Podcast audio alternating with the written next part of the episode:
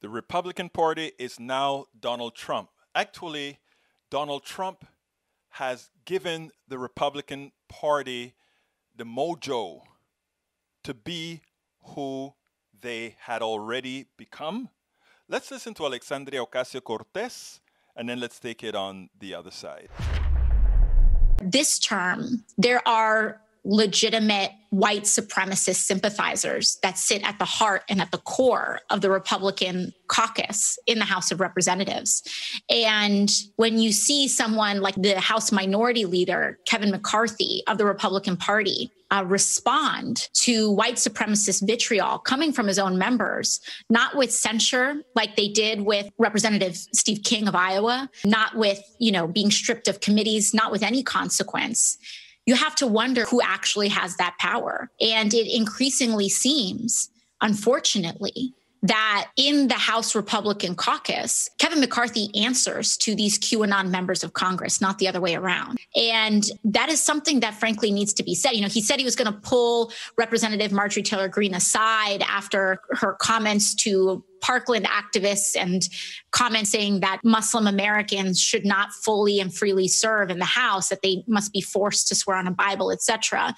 But I've seen Kevin McCarthy pull someone aside before for a talking to. And that representative that I last saw him do that to was Representative Ted Yoho of Florida. And what Kevin McCarthy did was that he pulled him aside to essentially excuse his behavior, to allow it and to abet it. And actually, Kevin McCarthy's lack of holding his own caucus accountable is one major reason why I went to the floor last year to hold Yoho accountable myself. And so when I hear that Representative McCarthy is going to pull a member aside who has made white supremacist sympathizing comments, the thing that I think is, what is he going to tell them? Keep it up? Because there are no consequences in the Republican caucus for violence. There's no consequences for racism, no consequences for misogyny, no consequences for insurrection. And no consequences means that they condone it. It means that that silence is acceptance. And they want it because they know that it is a core animating political energy for them. And this is an extremely dangerous threshold that we have crossed, because we are now away from acting out of fealty to their president that they had in the Oval Office. And now we are talking about fealty to white supremacist organizations as a political tool. And for, Republicans that are in that caucus that are unwilling to hold that accountable or to distance themselves from it, we really need to ask ourselves what they are evolving into, because this is no longer about a party of limited government.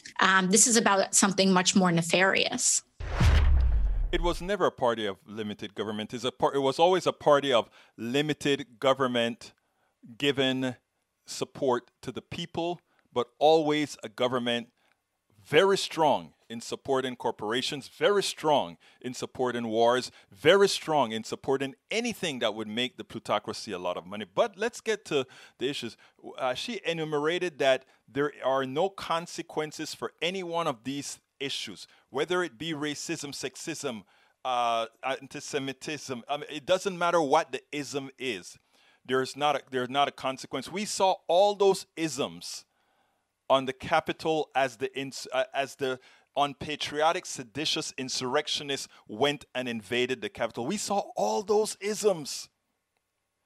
And not one of those isms have really been called out by the rank and file Republican leaders, except for Romney and a couple others. But it's not about them losing their way. It's that they are actually allowing people to see who they are. Luckily, in this election, where we got masses on all sides coming out, we saw that the majority of Americans would not live with it, would not tolerate it. The majority of Americans are good people. And that is what's important. And that is why it is incumbent on Democrats within the next few months to make a difference. If you don't make a difference this next few months, you open the door for these guys to get in. And they were pretty incompetent in their coup this time around. The next time around, they've already had their trial run. They know what they need to clean up. They now know how to get things done the next time around. Because you know what? If we fail to perform, we won't have those who are urgent, who are really pushing us to succeed, because we would have already failed. So we better get our act together. We spend a lot of time deconstructing the news, trying to parse it into a form that everybody can understand. We try to find those little nitpicks where it flies above the fray, etc.